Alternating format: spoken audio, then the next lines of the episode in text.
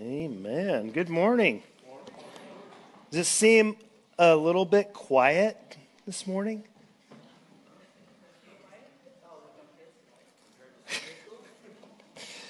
Uh, well, it, it uh, yeah, the kids have been downstairs uh, from the beginning, from Sunday school, and then they go straight into kids' worship from there. So I don't know. I kind of miss the the you know the buzz, the noise, the nobody else is. Uh, are you guys awake?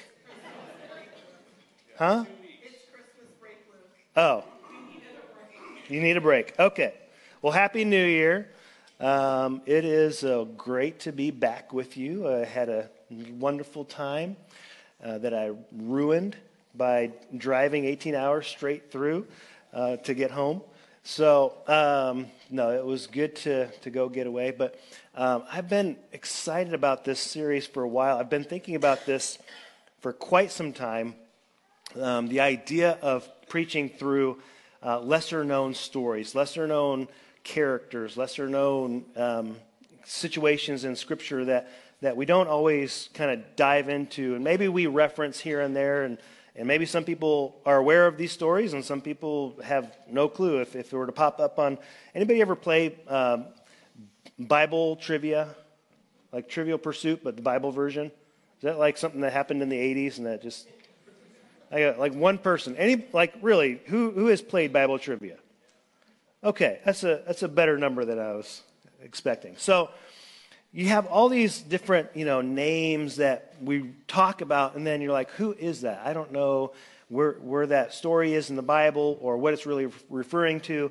We, we know the big things, right? We know, like, Noah and the flood, and we know Daniel and the lion's den, and David and Goliath, and, you know, all the big stories, Jesus walking on water, and Paul's conversion, and all that. But then there, there's these stories that happen all through Scripture that are really, really important that the rest of Scripture references. So, what we know is that the Bible actually has um, this, this honed in, very specific understanding of the content within it that gets woven through all through Scripture and we see these references come out, and we don't really know what they're necessarily talking about. And so, we're, what we're going to do is we're going to dig into some of these little obscure, uh, lesser known things. And, and, uh, and what I want to do is I want to encourage you, um, maybe challenge you to uh, email me, okay? And, and let me know uh, of a story or a person or a situation in Scripture um, that you're interested in, that you would love to hear about, that you maybe you know you think it's like you're you're the only one in church that that knows this story um, from Scripture, and we never talk about it, and we'd love to hear more about that. Okay, and I'm not promising that I'm going to get to everybody's question or everybody's you know suggestion, but I would love to hear from people what you would like to hear about from Scripture that maybe we don't always talk about. Um, so I'm going to encourage you to do that. My email, you can find it on our website. Um, but do that. Just send me an email and say, hey, I'd like to hear about this. And uh, I'll, if I can, I'll try to work it into this series, okay? But today we're talking about uh, the situation of Nadab and Abihu. How many of you are really familiar with Nadab and Abihu? Three people raise their hands. Okay. So Nadab and Abihu um, is a story about how God requires to be referred to or to be uh, regarded as holy. And um, so what they do is they offer uh, a strange fire on the altar and they get burned up immediately. Okay? And so what's interesting is um, you probably have heard this before um, but our God is a consuming fire. You ever heard that? That's where that comes from. Uh, and so Hebrews 12, 28 says, Therefore, let us be grateful for receiving a kingdom that cannot be shaken. And thus let us offer to God acceptable worship with reverence and awe, for our God is a consuming fire. and then turn over to Leviticus chapter 10. Let's stand as we read God's word this morning. Leviticus 10, starting in verse 1, says, Now Nadab and Abihu, the sons of Aaron, each took his censer and put fire in it and laid incense on it and offer, offered unauthorized, and the word there is strange, literally in Hebrew, it would be strange, fire before the Lord, which he had not commanded them. And fire came out from before the Lord and consumed them, and they died before the Lord.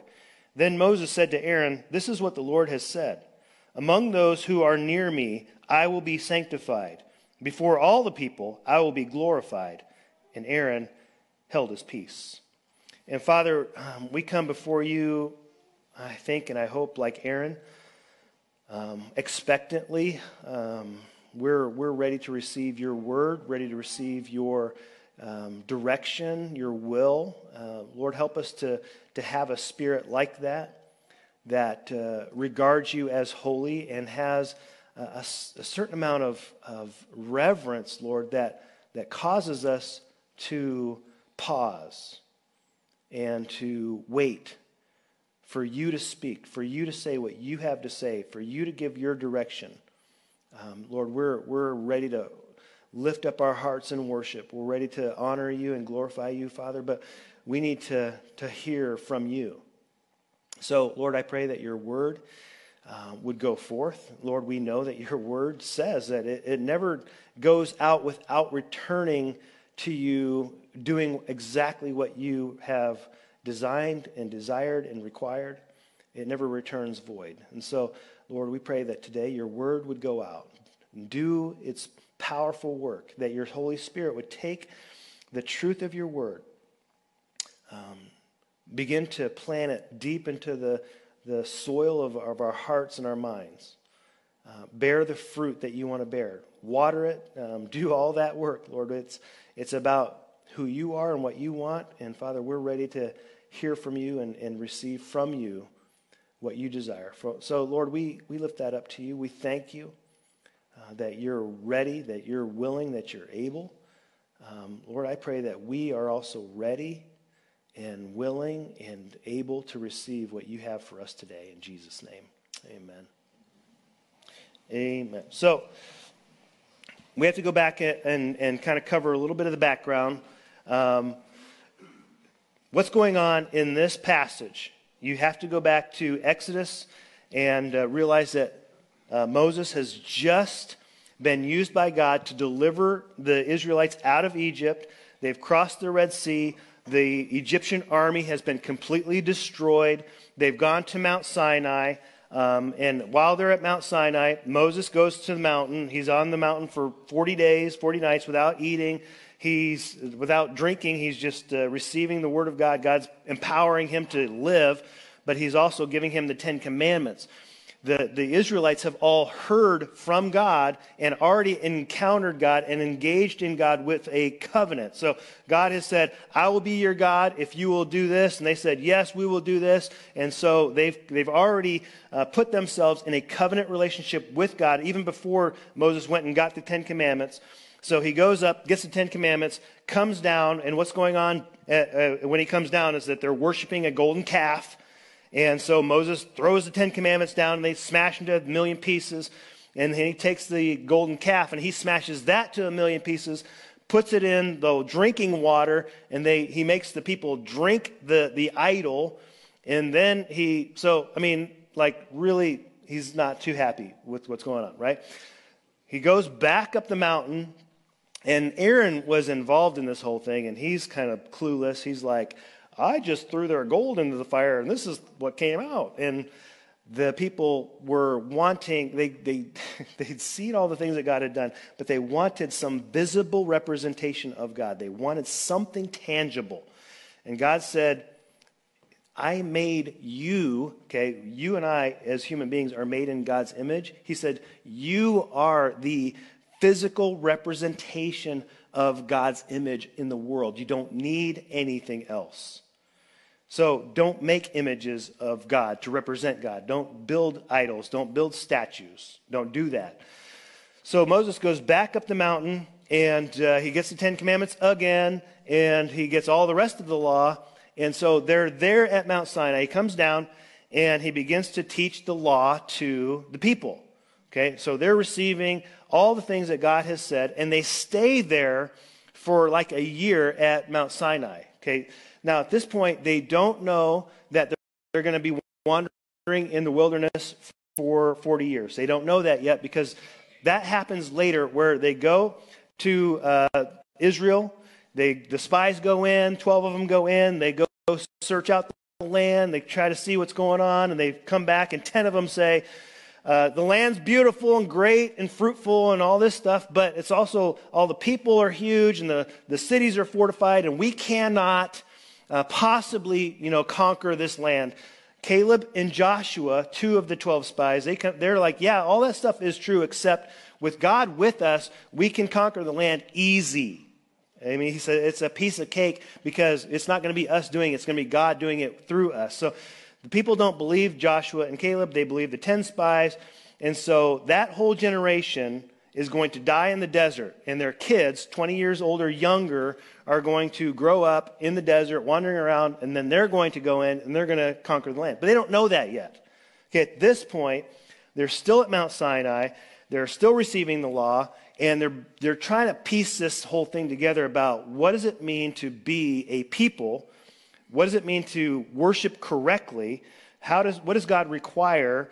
And so God is beginning to tell them about how this is going to work. If they're going to worship correctly, then they're going to have to have priests. And he says the Levites are going to be your priestly tribe. So there's 12 tribes. Levi is going to be the priestly tribe, and uh, only the sons of Aaron, or the, the direct lineage of Aaron, are going to be priests. And the rest of the tribe, they're going to be servants in the temple. They're going to carry the, because what the, the tabernacle is, uh, we call it the temple, but the tabernacle for like five, six hundred years is a tent. And they have to like fold this thing up and, and put all the different articles together, and different groups are going to be responsible for carrying different things and, and washing things and, and um, taking care of like the articles and how it's stored and how it's transported. Um, and so the Levites do that, but the sons of Aaron are the priests who do the sacrifices, they offer the incense, and they are responsible for all the priestly things. So the book of Leviticus is about how the priests are to operate, okay, what they're supposed to do, and how they're supposed to uh, take care of the temple and, and, and be pure and, and help the people to be pure and come into contact with God and all that stuff, okay? So what's going on at this point is he's finally, God has told them how the priests are going to be sanctified and they're going to be consecrated and they're going to be set apart. And so in chapter 9 of Leviticus, God has set apart Aaron and his sons, and he's gone through this whole process of um, washing and anointing with oil. And, and they actually did another thing where they anointed with blood. Sounds great. They put a little blood on their earlobe and on their thumb and on their big toe to signify the whole person is consecrated, set apart for God. They gave them all these like articles of clothing, so a special robe, an ephod, which is like this breastplate that hangs over Aaron's uh, chest, so it, and it represents all the tribes of Israel. And then he has these shoulder pads, and has his hat, and has you know, all kinds of stuff that he's got to wear. So he looks really cool. Um, and then Aaron's sons also have like special robes and special articles of clothing they have to wear. Aaron gets a special, you know, um, article because he's the high priest, and the, the other ones get, you know, different things. But so they they get all this stuff, they they put it all on, and uh, they are told they have to stay in the tent of meeting for a week, and they do all these sacrifices, and they're secluded from everyone. And then a week goes by, and finally, you know, God's going to kind of unveil the priests to the congregation, to the whole community, to the whole, you know, tribe or the, uh, the whole nation of Israel. And what happens in chapter 9 at the end of that is Moses and Aaron, they offer this sacrifice on behalf of the people and, and the priests to kind of signify here's a new thing. We have people that are designated to mediate between God and man, between God and, and the whole congregation. They're going to be the ones who, who officiate the law, who officiate the sacrifices, who, who declare purity, who, who help you to know how to live correctly in the presence of God. Okay?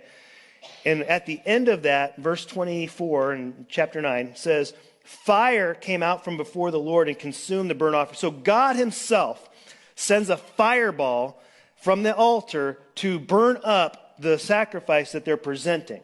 Okay? A, a supernatural flame of God comes out and consumes their sacrifice. And all the people, it says, uh, that, that burned up the offering and the pieces of fat on the altar, and all the people saw it. So everybody's there, they all see it, and they shout and they fell on their faces. So, I mean, the, the idea is that they're exclaiming joy and wonder and awe and worship to God because of just what He's done right now.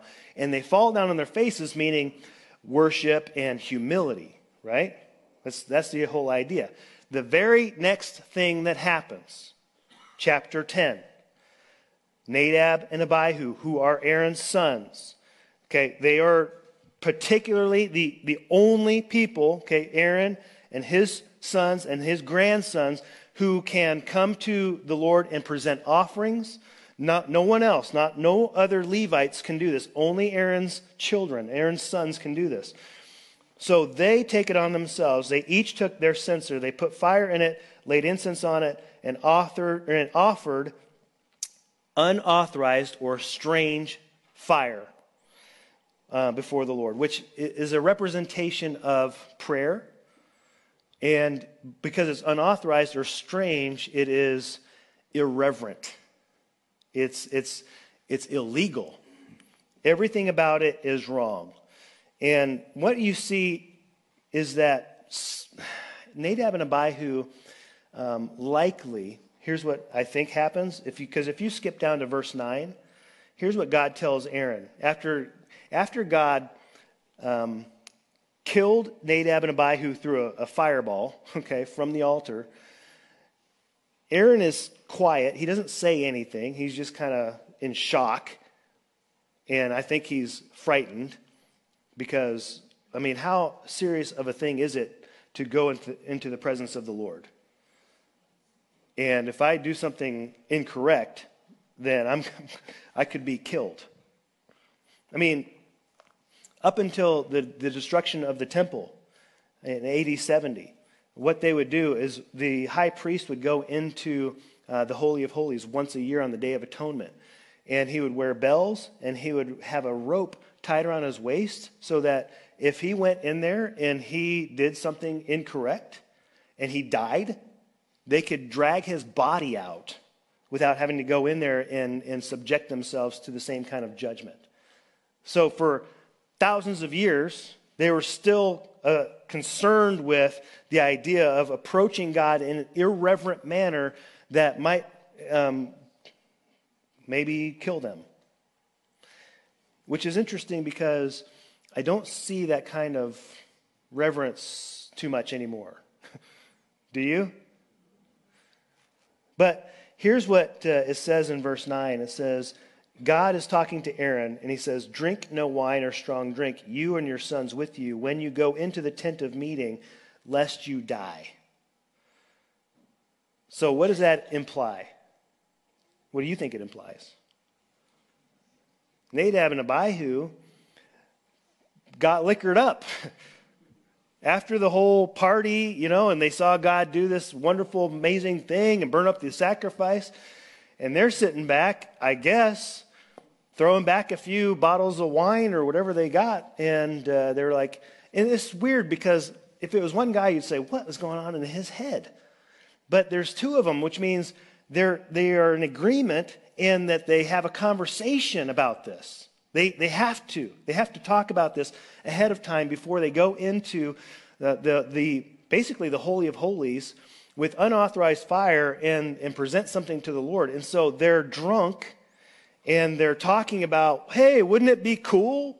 Wouldn't it be a wouldn't it be hilarious? I don't know if they said that, but if we went into you know, and offered this and and here's, I think, part of what that conversation had to do with. I, I don't know for sure, but I, I'm trying to get myself into the mindset of what these guys were thinking about. And, and here's what's going on. If you look at the context, you have um, Aaron and Moses, who had just in verse in chapter 9 had this amazing experience where God did this powerful thing and all the people saw it. And I think Nadab and Abihu thought they're, they're getting glory. Moses and Aaron are, are, are being highly respected and they're being propped up and they're, they're being, I don't know, they're famous and, and they're popular and they're, and I don't know if that was in their heads that, man, they, they somehow wanted glory for themselves. From what they saw just happened, I don't know if that was part of their conversation. And here's the other thing is that um, Moses, sometimes we go back into scripture and we're like, well, this is Bible days. You ever hear people say that? Back in the Bible days, you know, back in biblical times, people lived a long time, right? You ever heard that? Now, that was true way, way, way back in the very beginning when Adam and Eve and, and a few generations. Um, but people began to um, have their lifespans limited uh, fairly soon in, in human history, okay? And so at this time, people are not living to be 900 years old, okay? Moses wrote Psalm 90. If you go and read Psalm 90, what you'll see is that Moses wrote, uh, Teach us to uh, gain a heart of wisdom by numbering our days. And he said that the number of days that, that we have is 70 years or 80 if we have the strength. So in, in Moses' generation, in his time, People were living generally about 70 years, or if they're in pretty good health, maybe 80 years. Okay, that was the situation in Moses' day. Moses and Aaron, how old are they at this time? You remember? How old was Moses when he left Egypt to flee for his life? 40. He's, he was gone for how long? 40 years. He comes back, he's 80. Okay, so at this time, Moses is about 80. Aaron is his older brother by two or three years. So Aaron and Moses are, in Nadab and Abihu's mind, I think, at the end of their life. And they're the, the leaders. And Nadab and Abihu are going to replace them, probably in their heads pretty soon. And so, in, in, I think part of the conversation is here's what Moses and Aaron are doing and here's how they want things done, and here's how they're saying we should worship God. And guess what? We're going to take over soon, and we want to do it this way. We're not going to do it their way. We're going to do it our way. We're not going to wait and see what God tells us to do. We're going to tell God what we want to do. It was, in one word, it was presumption. It was presuming that they could tell God, they, they could dictate to God how they were going to have a relationship with God. And, and here's what we understand um, from then to now is that uh, we don't come to God on our own terms. Do, do we know that? I don't think people know that. I think people, I think in general, across the board, in this country at least, People think that they come to God on their own terms, however they want, whenever they want, when they feel like it, or in whatever manner they think is right. And that it doesn't really matter how you have a relationship with God. You come to God however you want to. And you believe whatever you want to. And you disregard whatever you want to. And you live the way that you want to. And God's just going to be really okay with anything that, as long as you kind of believe in Him, He's going to be cool with that. I think that's how people generally are reacting to God. It's like, well, as long as I believe that He is there, then uh, it's all going to be good. And He has said very clearly from day one that it is my will be done, not your will. You're going to come to God according to His design, His plan, His glory, His worship, His honor. And, and and here's what I, I know, even right now, even as I say that, there are people that are going to have a problem with that. Who, who is God that he gets to decide how I'm supposed to come to him? Now, hopefully, we can put aside the idea that it's just somebody's opinion. We don't want to deal with people's opinions. We want to deal with what the Word of God says, right? It's not about what Pastor Luke thinks, okay? That, what I think about anything really doesn't matter. Would you agree? You're like, amen to that. I don't care what you say. Um, but when the Word of God says that this is the truth, and this is who God is, and this is how He has determined how we ought to come to Him, and this is what right worship is, and we don't get to decide, we don't get to pick this thing apart and tear it apart and pull out pieces that we don't like and shove in pieces we like and rearrange it however we think. That's not how it works. He has said this is right and this is how, how it is going to be. And if we don't get on that page, then we're off the page. There's just no other page to be on. It, it, it, doesn't matter what you want or what your will is or what you, your opinion is. I am trying to put my opinion aside and get to the point of what does God say? This, this is what the church ought to be, I believe, is always what does God want? What is his will? What is his opinion? And as soon as I can get to the, an understanding of that, then I change what I want, in my opinion, to align with his, and I put aside whatever my petty thoughts and opinions and ideas are. Because I'm human and I'm stupid I mean, I'm maybe average in intelligence, but I'm still just a stupid human being. The only thing that we got going for us is that God has revealed what His word and what His will is, and He's given us the power of His Holy Spirit to be able to understand it. As soon as we get there, then we're, we're okay. But if we don't get there, then we're in, we're in trouble. And so what happens here is Nadab and Abihu, I think, are presuming that they are going to come to God, and they're coming to God in an irreverent manner, okay? So there are two major sins that exist in the world, and, and uh, obviously there are like millions, but two major ones. One is unbelief.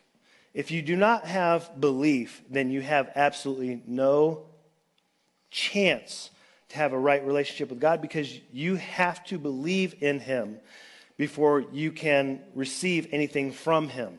Amen? Hebrews says that um, there are people, many people, who hear the gospel and it did no good for them because they did not combine it, the hearing of the gospel with faith. There, there is something that, that every person has to do when they hear a message of the gospel, which is they have to choose to believe in God. They have to, they have to at some point combine what they're hearing, not, not just with your opinion, but with a belief that God is who He says He is, that He wants to bless you. This, the two things that He says to believe that He exists and to know and understand that His desire for you is good. Okay? So that's the, the first thing that people fail in is, is they just have unbelief. They just don't, won't believe in God. They won't trust Him. They won't depend on Him. They won't uh, apply that function that they need. They need to believe God. Secondly, is that there are people that believe mentally and they do not have reverence for God. That's a huge problem in the church in general. I don't know that it's a huge problem in this church in particular, although every church has some of this going on, which is that people uh, believe that God exists. They actually would um, claim that they're believers in Christ. They've given their life to Christ, uh, but they do not apply a sense of God's worth, holiness, glory, righteousness, in, in a sense of, of honor. I, I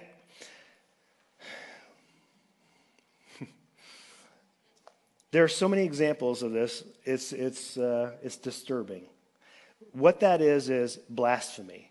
When you say, I believe in God, but I do not regard him as holy, then you're, you're blaspheming And uh, we see this in some churches. I, I, you can go online and see this stuff happening.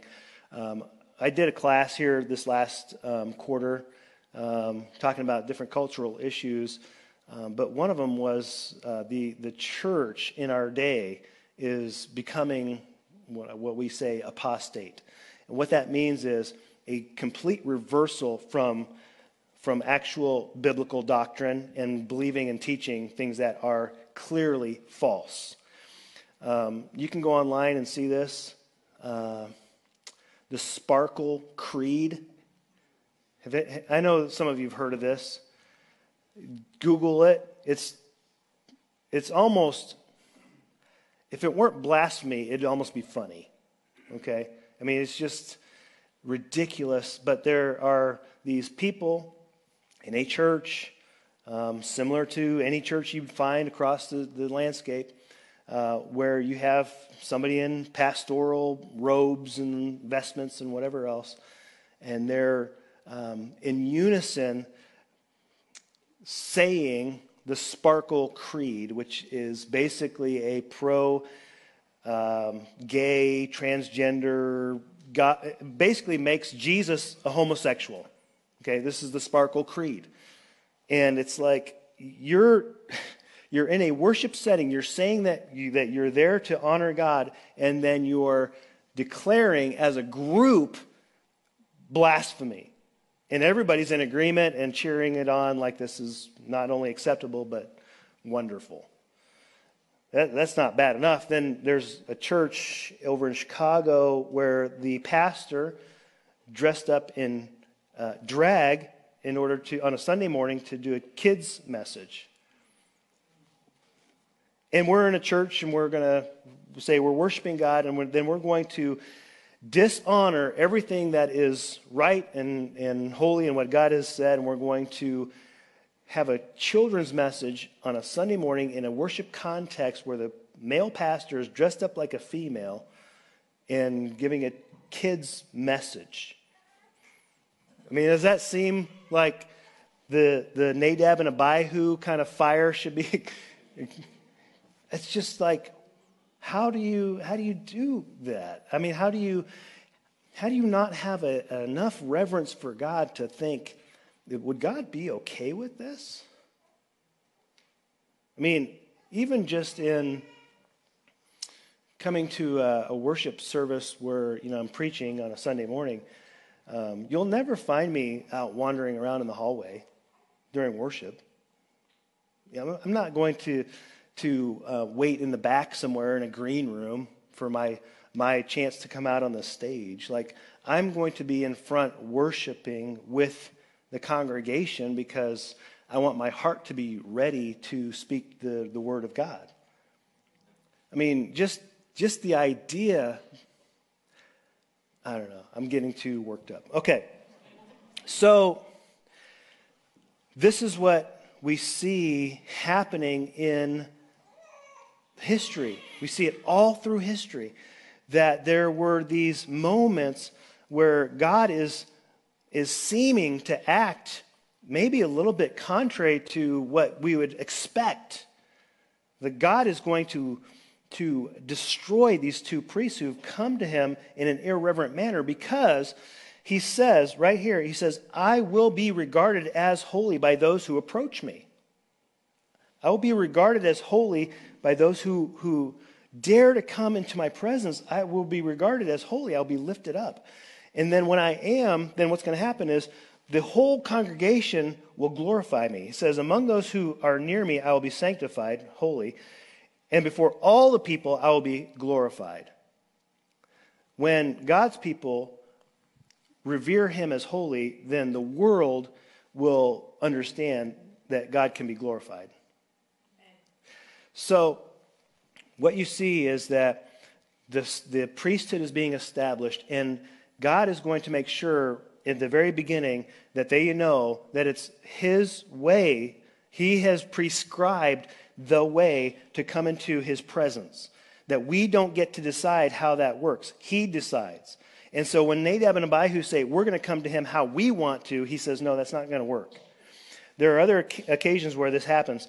There's another one in uh, uh, 2 Samuel where David, King David, he wants to bring the Ark of the Covenant into Jerusalem. You remember this? And it's been in Shiloh, and uh, he wants to establish Jerusalem as the capital and as the worship capital and where they do the sacrifices.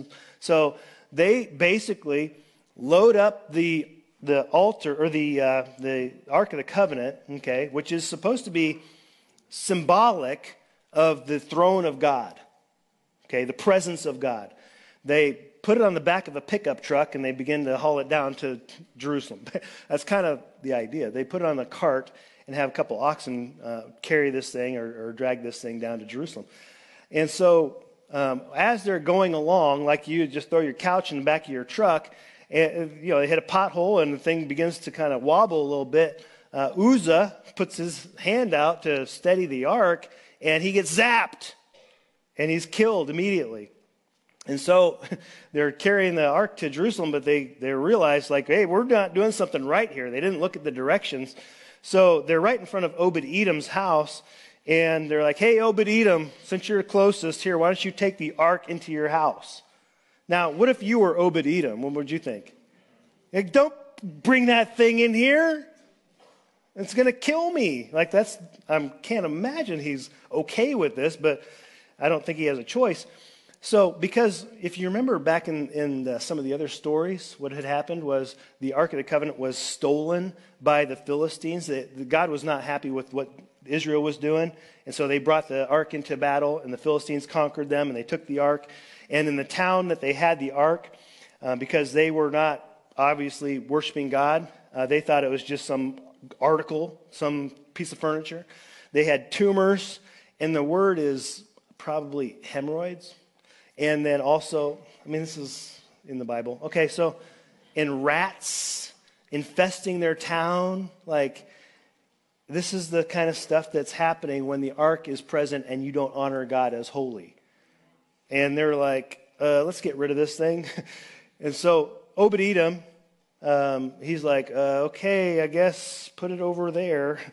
And uh, what happens though is that his house is blessed and he you know, becomes very prosperous and all this stuff. And so they're like, okay, uh, God's not going to kill us all immediately. So let's just figure out what we're supposed to do with this thing and uh, how we're supposed to transport it. And there are rings, gold rings on the, the bottom, around the bottom base of the, the ark. And there are golden poles that go through those rings. And the priests are supposed to carry the ark on their shoulders. Mean, you've probably seen depictions of this. Um, and that's how they're prescribed in Scripture to carry the ark. They can't transport it by throwing it in the back of their truck.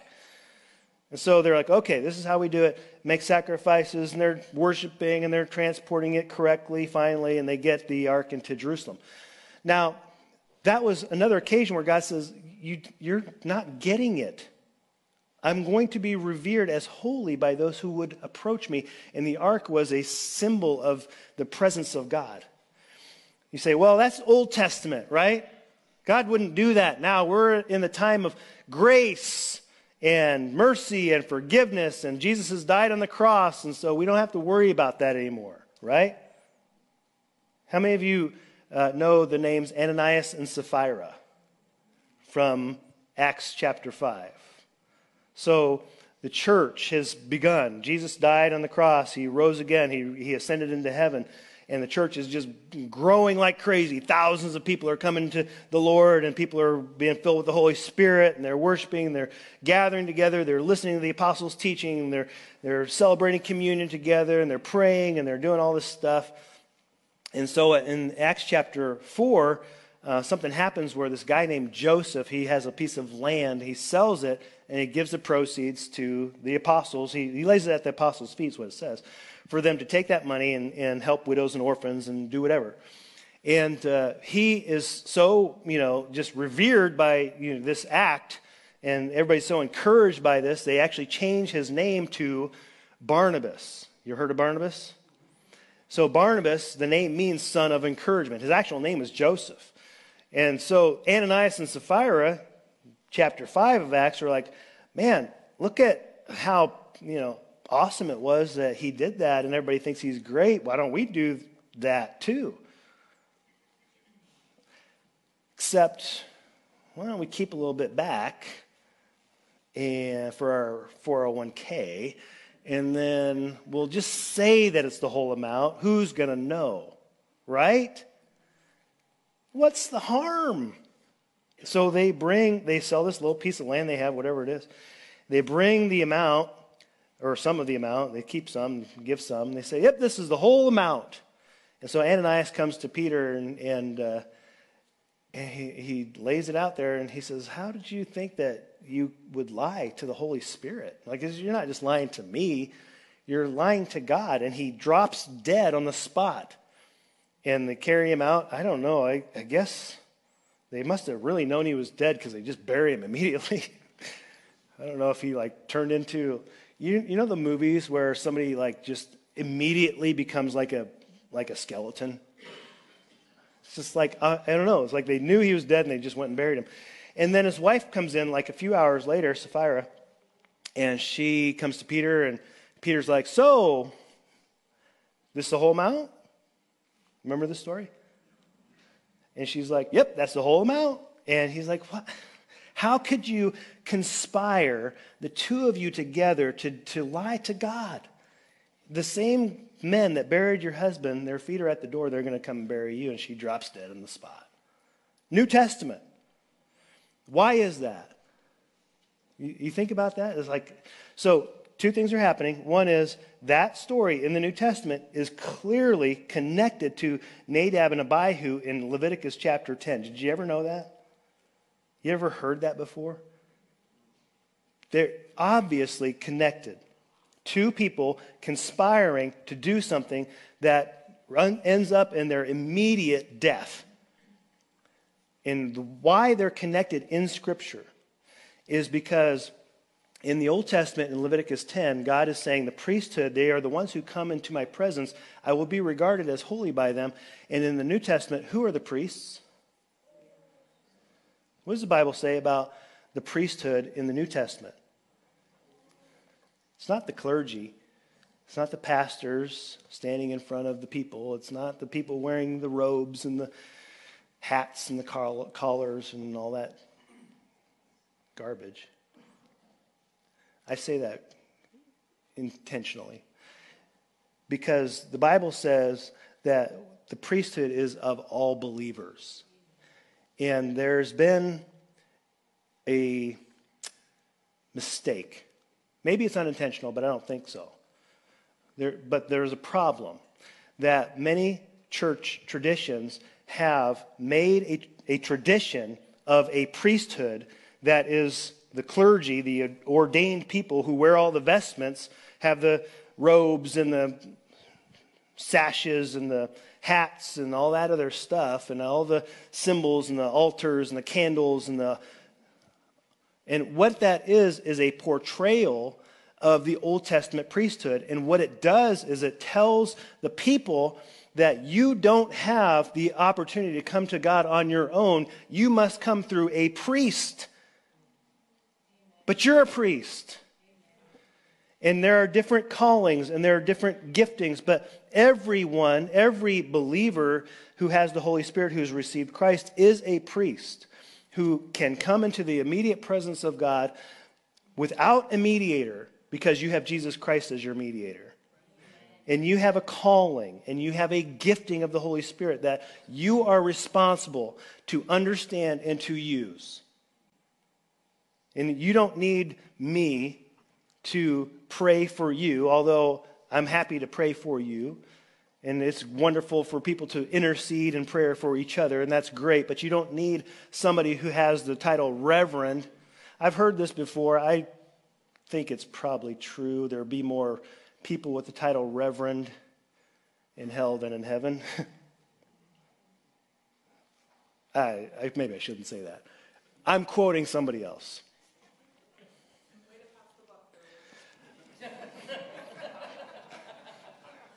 Hopefully that won't end up online. Okay. So, but the thing is that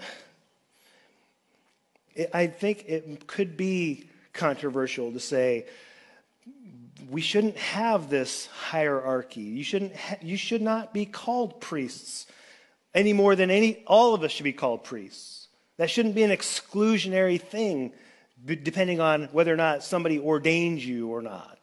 I, I even have a hard time with the idea of the ordination because it, it almost seems like you're, you're saying that you're excluded or you're special, different than all the other Christian people who have an opportunity to come to the Lord just like we all do. Because what it means is, what it seems to say is that you don't really have a calling, but I do.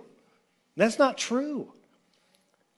So you have a gifting and you do have a calling, and we all do, and we have to use it. And this is what in the New Testament, what Ananias and Sapphira were about was the idea that who is of the priesthood? Okay, in, the, in Leviticus 10, it was Nadab and Abihu. That was very specific. In the New Testament, it is a clear teaching that every believer is of the priesthood and are approaching God on their own, in their, in their own faith, in their own relationship, without a human being as mediator, and that you have a responsibility to revere God as holy in your life. You do, not just me. Not just the pastors, not just the people who are on staff, not just the people who, whatever, have titles.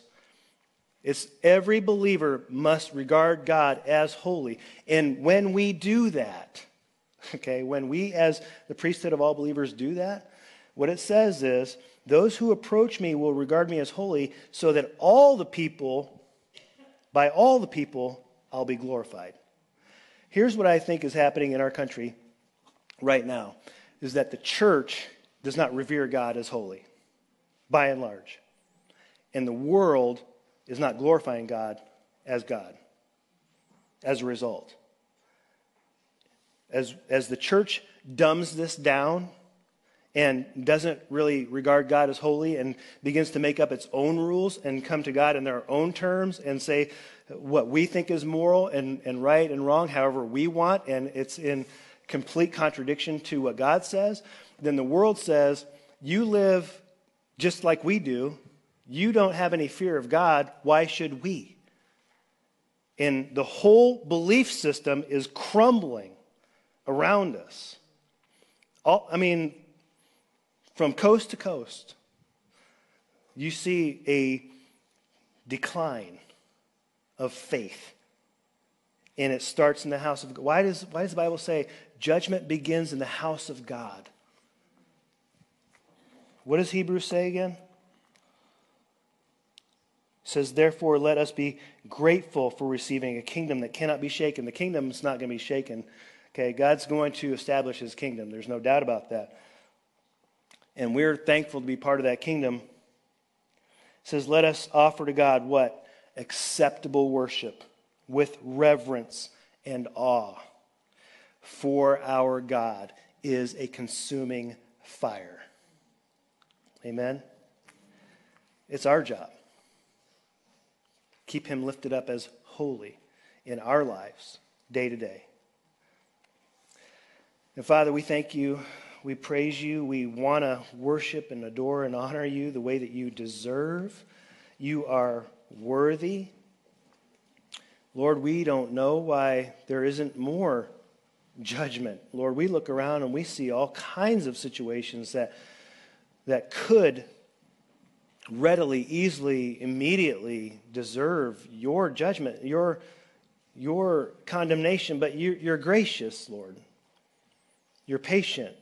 You, you want people to come to repentance. And Lord, we pray that we uh, would begin with our, our own lives, our own selves, lifting up our own sin, our own issues, our own lack of faith, our own doubts, our own problems, whatever they may be, that we would bring those to you first. Um, next, Lord, help us to bring, intercede, or, or lift up uh, those around us however we can, whatever the situation may be, that we would present others to you for your healing, your help. Lord, help us to speak the truth in love, to, to really make sure that we speak the truth of your word in compassion, with reverence for you and, and, and fear for others, Lord. that we would be concerned about where people are at, where they may be going, but to not hesitate to speak the truth of your word. Not in a condemning way, Lord, but just to make sure that people know how good you are, but how severe and how permanent the consequences are when we don't turn to you in faith, Lord. I pray that we would not fear saying the truth, Lord, where it needs to be said. But we pray for a revival across this land, Lord. We pray for your church, your churches, our church, every church across the country to revere you as holy, that the, the world may glorify you. Even if they don't understand, at least that they would know that the church honors you as holy.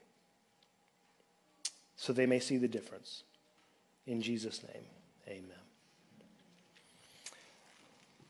I want to just encourage you this morning, um, wherever you've been. Uh, here's my big encouragement or challenge to you. If you have had faith without reverence, and you know that this morning, that you have believed but you have not obeyed, would you come to the altar and lay that down? Doesn't mean that you're not saved. Maybe you, maybe you are saved, but you know that you're in that gap where God's not really okay with where you're at. God is a loving and gracious and patient and forgiving God, but He is not permissive. He does not wink at your sin and say that it's okay. He forgives it when you repent, but He's not okay with you just living in it. If that's where you've been and you want to lay that down, would you do that this morning? Would you say, God, I'm, I don't want to be irreverent anymore. I want to show the world what it means to regard you as holy. Let's stand and sing.